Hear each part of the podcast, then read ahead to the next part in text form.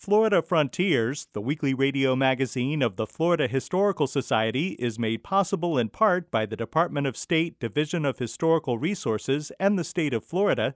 It's also made possible by the Jesse Ball DuPont Fund and by the historic Rossetter House Museum and Gardens in O'Galley, celebrating pioneer history, the natural environment, and women's history. Available for weddings and events at RossetterHouseMuseum.org.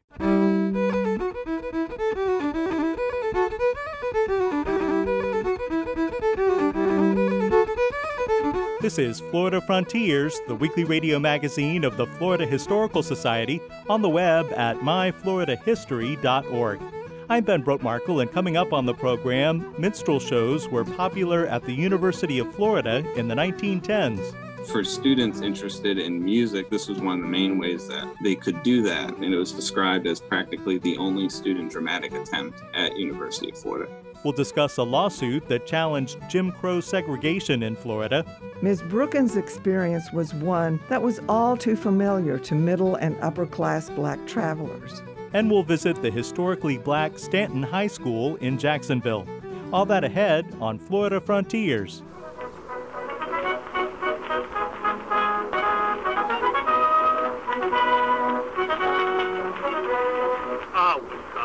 In the land of cotton, old times out and not forgotten. Look away, look away, look away, Dixieland.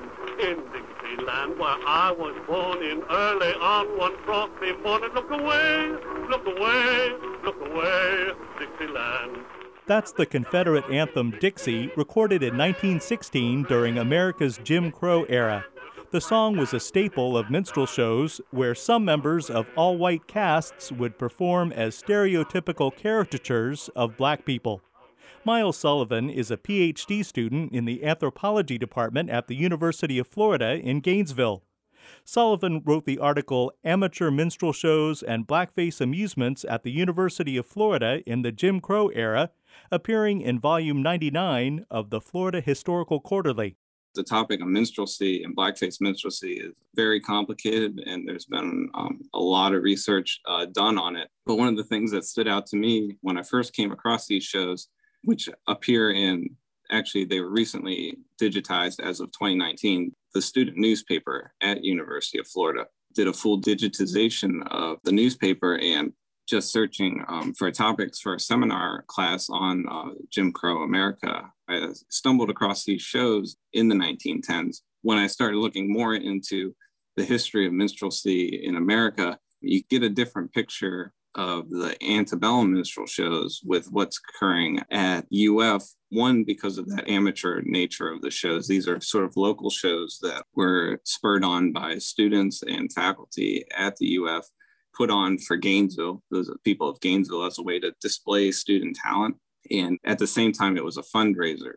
While the heyday of minstrel shows was in the 1800s, Sullivan discovered that the popularity of amateur minstrel shows in Gainesville grew in the 1910s. At this point, a lot of professional minstrel shows were going bankrupt after their initial popularity in the 19th century. There's a few sort of stragglers left in the 1910s, but a lot of sort of the research focus of minstrelsy by the 1910s, you're looking at Birth of a Nation in cinema and these other sort of new novel forms of entertainment that are coming out. But at the same time, across America, there seems to be a lot of organizations and clubs and schools, churches, were putting on amateur blackface minstrel shows. Why were these organizations a lot of times exclusively for white individuals? Why were they all putting on these sort of racialized performances where racial caricatures of African-American, music, song, dance, and even speech? Initially, the minstrel shows presented at the University of Florida were held to raise money to build bleacher seats for the new football stadium. So that's another sort of linkage, like the first seats at a stadium that today can seat 80,000 people was coming through this sort of racialized entertainment, which is sort of strange to think about these kind of linkages between this kind of entertainment as a way to fundraise that has started with these early practices of blackface. So looking through sort of documents, which includes the yearbooks, the primary sort of focus was the student newspaper, the Florida Alligator, and then also oral histories that were collected from students. And some of these were, most of these were done by Samuel Proctor in the 1970s and 60s, and sort of getting at what people were saying, writing, and talking about, and how they remembered these shows, to get an idea of, one, what exactly was happening on these stages, and then so what were the impacts of local performances of these blackface caricatures in Gainesville and in northern Florida. Sullivan says that the minstrel shows at the newly established University of Florida were a way for the school to connect with the local community. One thing to note is that this was really that sort of aspect of community engagement, because the University of Florida had recently arrived to Gainesville with following the Buckman Act in 1906. And so this is the first shows in 1914 were only 8 years after that. And so this was a sort of a way of engaging with the town. And there had been precedents actually in Gainesville itself. East Florida Seminary had put on a minstrel show in the 1900s, as well as sort of a local society as a fundraiser as well. Performing arts programs were not a high priority in the early days at the University of Florida, and Sullivan says that minstrel shows provided rare performance opportunities for students. For students interested in music, this was one of the main ways that they could do that, and it was described as practically the only student dramatic attempt at University of Florida. So this was really a primary focus for people interested in theater, in music, in acting. This was pretty much about the only opportunity that they had outside of forming their own dance bands and stuff like that, which actually happened. You know, people played in the minstrel shows and then would form bands and play jazz music for dances and stuff. Sullivan found that the minstrel shows that the University of Florida sponsored were variety shows, and not everyone was in blackface. There was the N men who were in blackface, and actually two of these people were locals from Gainesville, and one, Jay Fletcher Burnett, was actually, in 1920, he was the president of the Rotary Club. So these are well-known people in town and well-respected socially. And again, this was an opportunity for students to meet locals and work with them and then put on this show. And then also when they started doing tours across the state. So they went to Ocala, they went to Tampa, they went to Jacksonville, Orlando. And in total, there was, between 1914 and 1920, there were 33 shows that were sort of under this name, the Greater Florida Minstrels of Students. The key thing here is that, not everybody was in blackface. And so that there was these serious sort of ballad singers. They had like the gymnastics team would do a performance, but interspersed with ballads were these N men who would insert jokes, sing sort of blues songs, and a style of minstrelsy that was popular at that time under the name of coon songs. They would perform these songs, and that's how they were described in the newspaper. And sort of known caricatures that were often used were, they were thieves that would steal chickens and were lazy and have a razor that they could slash people with and be violent. And so we were getting these two images of, these comic scenes of blackface and these more violent scenes interspersed between sort of maybe regular pop songs. Sullivan's interest in folk music was what initially brought him to his study of minstrel shows. He says the casts were mostly performing the current popular songs of the day. What you see is actually they're playing songs that were published by Tin Pan Alley publishers not a year or 2 years earlier. These are new songs that are being performed, and that's a selling point of the show. People don't want to see songs that are 50 or 60 years old, or maybe not even 10 years old. These are being billed as up-to-date, snappy tunes. And these are songs that are popular nationwide from some of the people that have looked at sort of aggregates of popular music at that time. A lot of these were high selling in sheet music sales. But nonetheless, in terms of the racial imagery, sort of one scene stands out in 1920 from a show in Jacksonville. Is they're still nonetheless billed as the old time minstrel shows, how it's described. And they're even in this 1920 show, for example, they're employing ideas of what Dixie is. And so they start the show and it's described as a, old time show, a song that was called Dixie is Dixie Once More, that was celebrating the end of World War I and the return of soldiers from World War I. And it mentions the Suwannee Shore, so the Suwannee River in Florida, but it's written by a person from New York. And it's sort of celebrating the work of student veterans who are coming back and painting them in context to the old South, the antebellum South, that was sort of being put up in this nostalgic tradition at this time. And then at the end of the show, they also had to do another recently released song called Who Discovered Dixie, that again is drawing on these sort of Old South notions of the old plantation homes. And then they're putting on what they described as a plantation jubilee, where they actually draw on some of those older minstrel songs in addition to this newer song as sort of the big finale. And so in this instance, right after World War I, at the time when there's increased agitation by Black Floridians for their civil rights, is we're seeing this sort of melding of the Old South and the New South on stage in this really locally enacted performance that is sort of mustered together by a local community and put on for a local community. In the first three decades of the 20th century, Florida had the highest per capita rate of lynching in the United States. Sullivan draws a connection between minstrel shows of the 1910s and racial violence as public spectacle. How that connects to the rest of the Jim Crow Florida at that time is this idea of humor and entertainment, and that blackface, as it's locally enacted, is an object of entertainment and humor. And then we're also seeing that in much more explicitly violent actions like the lynchings in Florida, which were at an all-time high in the state, and this idea of spectacle lynchings where this becomes a performance. And in a similar avenue that we're having these blackface entertainments on stage is that this performance element that's generated from a community level is also occurring in these sort of popular acts of justice. Sullivan says that, unfortunately, blackface is not a thing of the past. We're still seeing this today in terms of minstrel blackface in academic settings. Even at UF, there's cases up through the 60s and 70s. There was fraternities putting on benefit shows. And then yesterday, my roommate was telling me about a person in Oregon protesting a vaccine mandate by showing up to school dressed as Rosa Parks in blackface. So this is something that keeps getting sort of reiterated in society and sort of has in some ways sort of been positioned within academic settings more so than popular culture and the theater in some ways, though that's still prevalent as well. Miles Sullivan is a PhD student at UF. His article, Amateur Minstrel Shows and Blackface Amusements at the University of Florida in the Jim Crow Era, appears in volume 99 of the Florida Historical Quarterly. He discussed his research at the 2021 Florida Historical Society Virtual Annual Meeting and Symposium, which is archived online at myfloridahistory.org. Then I wish I was in Dixie, hooray, hooray.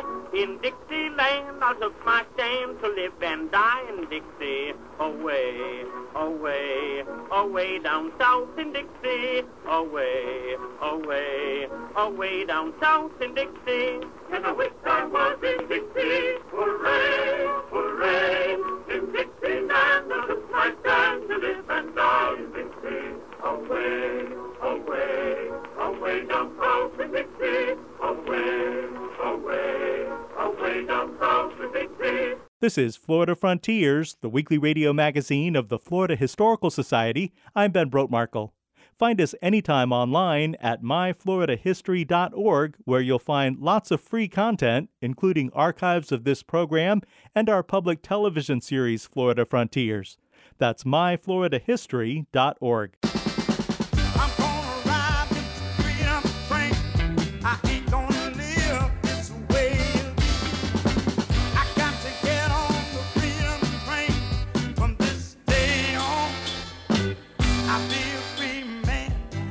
Joining us now is Connie Lester, Associate Professor of History at the University of Central Florida, Director of the Riches Digital Archiving Project, and Editor of the Florida Historical Quarterly. Connie, in your role as Director of Riches, you spend a lot of time collecting oral histories from members of the community. I heard that you recently participated in a very unusual one.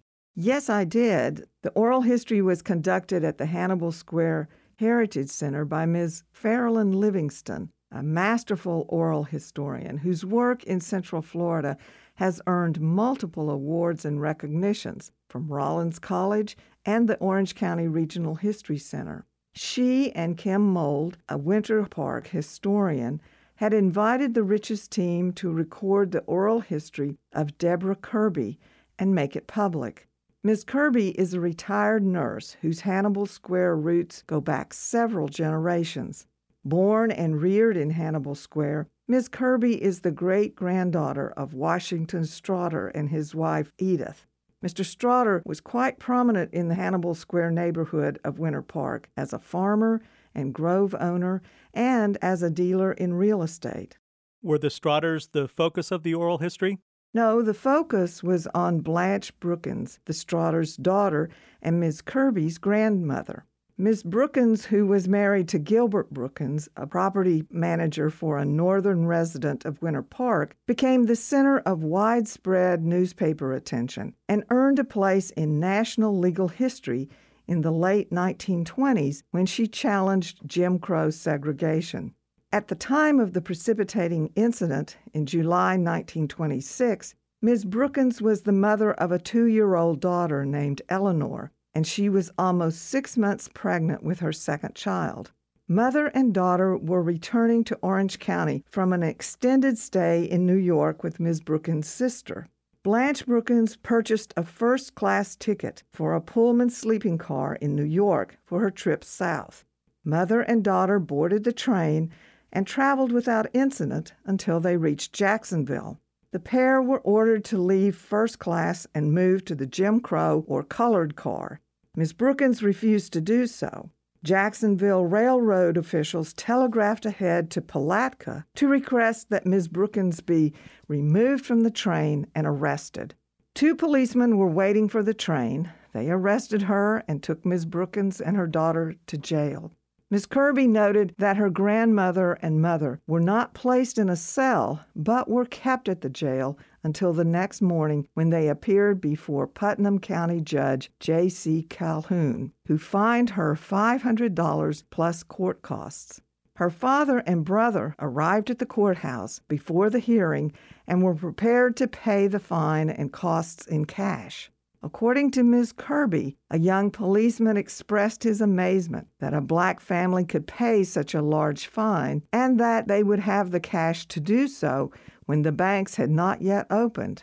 His older colleague pointed to the clothing of Ms. Brookins and her daughter and earrings the mother wore and stated that he believed they were capable of paying the fine and more. Ms. Kirby inherited the earrings from her grandmother, and she wore them to the interview. The story of the arrest and fine was reported in the February 1927 issue of The Crisis, the monthly magazine of the NAACP. Ms. Brookins' experience was one that was all too familiar to middle and upper-class black travelers. The Jim Crow segregation laws required black passengers to travel at the rear of urban public transportation, such as streetcars, and in especially designated Jim Crow cars on trains. Uncomfortable and dirty, the cars were also used as smoking cars for men of all races, a space where they could drink, smoke, and play card games, not a suitable place for women. As historian Robert Casanello's research shows, blacks protested the substandard accommodations, claiming the right to purchase first-class tickets and ride in first-class cars. In making these demands, they asserted public recognition of their own respectability. But white supremacy judged on the basis of skin color and offered no recognition of class, education, or respectability if the skin was black. That's an amazing story. Standing up for her rights in the Jim Crow South must have been an inspiration for her family and her community, but I don't think I've ever heard that story. In 1981, Gerald H. Schaffner cited the Palatka incident in a Florida Historical Quarterly article using a newspaper account that appeared in the New York Age. But what he didn't know or didn't use in the article, was that the story did not end with the payment of the fine and the return to Hannibal Square. Ms. Brookins' New York sister filed a complaint with the National Association for the Advancement of Colored People. After investigating the incident, the NAACP supported the filing of a lawsuit, Brookins versus Atlantic Coast Line Railroad, in U.S. District Court for the Southern District of New York. A suit was also filed against the Pullman Company, the manufacturer of the rail car in which Ms. Brookins had been riding. The plaintiff demanded damages of $25,000. She was represented by Arthur Garfield Hayes of the New York firm of Hayes, St. John's, and Buckley, Clarence Darrow, who in 1925 defended John Scopes in the famous Scopes trial at Dayton, Tennessee, was co-counsel. In January 1929, The Crisis magazine reported that Ms. Brookins was awarded $2,750 by the court in her successful suit. Attorney Hayes noted, quote, "Passengers in interstate traffic are not subject to Jim Crow regulation of southern states without equal accommodation being furnished by the railroad," end quote. Perhaps influenced by the example of her grandmother, Miss Kirby stood up for her rights as well. A member of the first integrated class at Winter Park High School, she was also a part of the first integrated class at Florida State University, where she joined other students in demanding the creation of a black student union, a goal that had been achieved by the time she graduated from FSU. This important oral history documents the multi-generational strength of a black family as they challenged the limitations imposed by Jim Crow. A fascinating story. Thanks, Connie. You're welcome. Connie Lester is Associate Professor of History at the University of Central Florida, Director of the Riches Digital Archiving Project, and Editor of the Florida Historical Quarterly.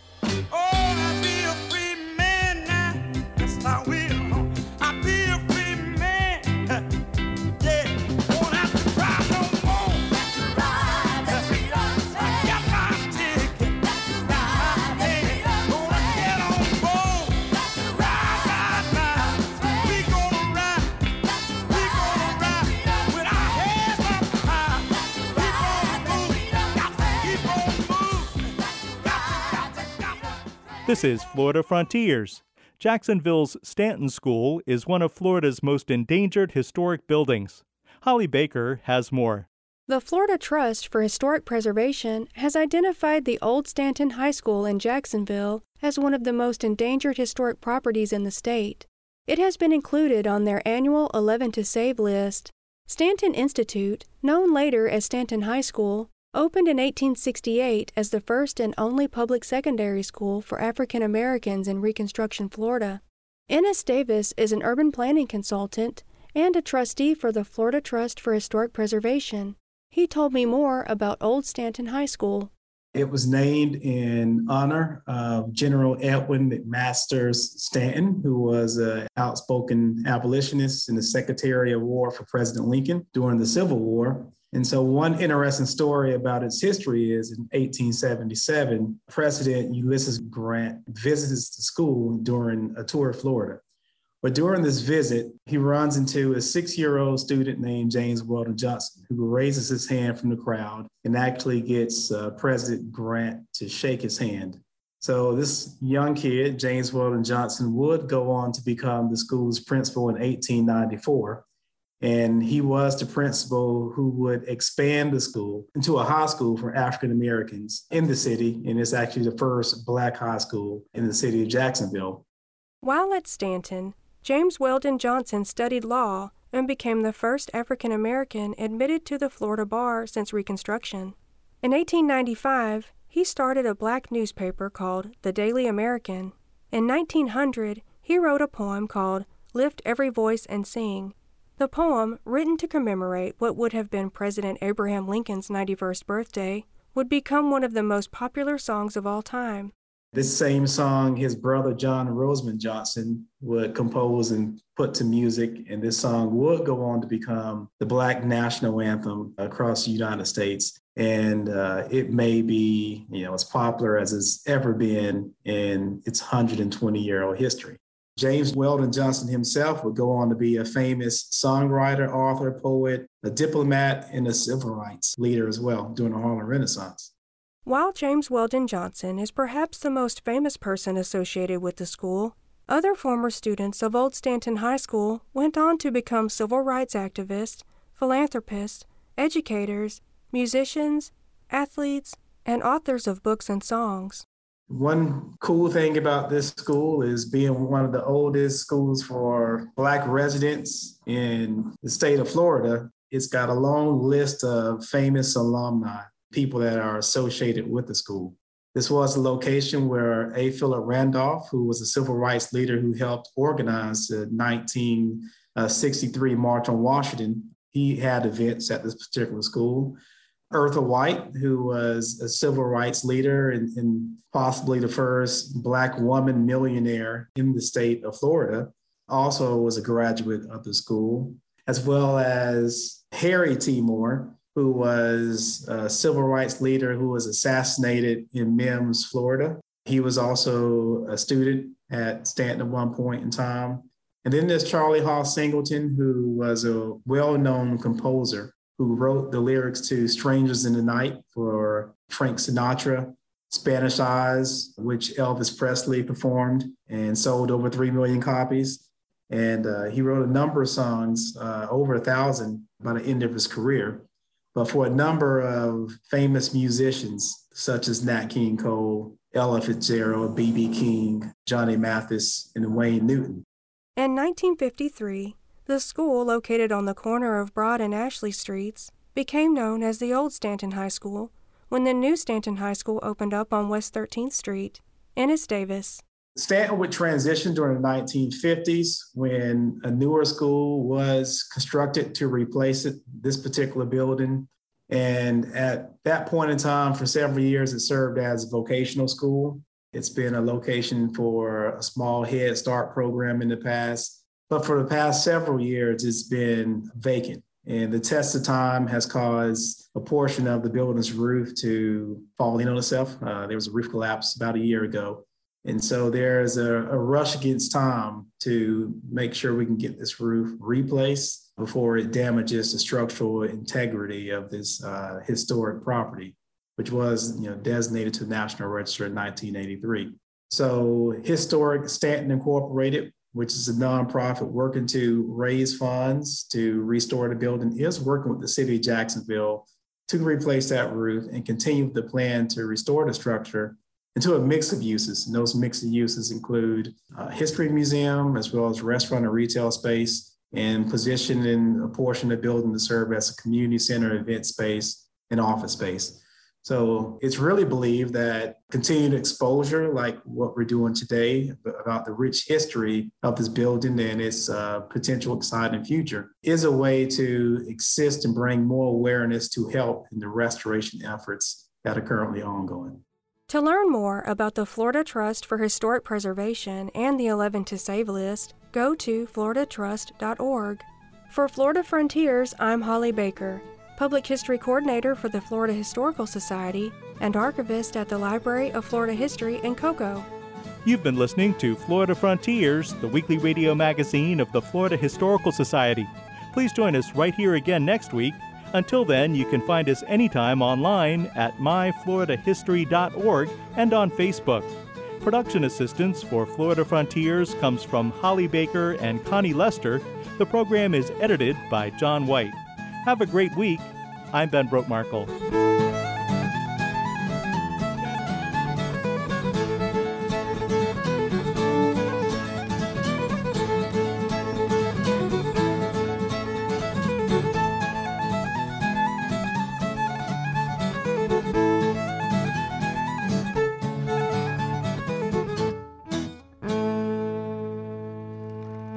Florida Frontiers, the weekly radio magazine of the Florida Historical Society, is made possible in part by the Department of State Division of Historical Resources and the State of Florida. It's also made possible by the Jesse Ball DuPont Fund and by the historic Rossetter House Museum and Gardens in O'Galley, celebrating pioneer history, the natural environment, and women's history. Available for weddings and events at RossetterHouseMuseum.org.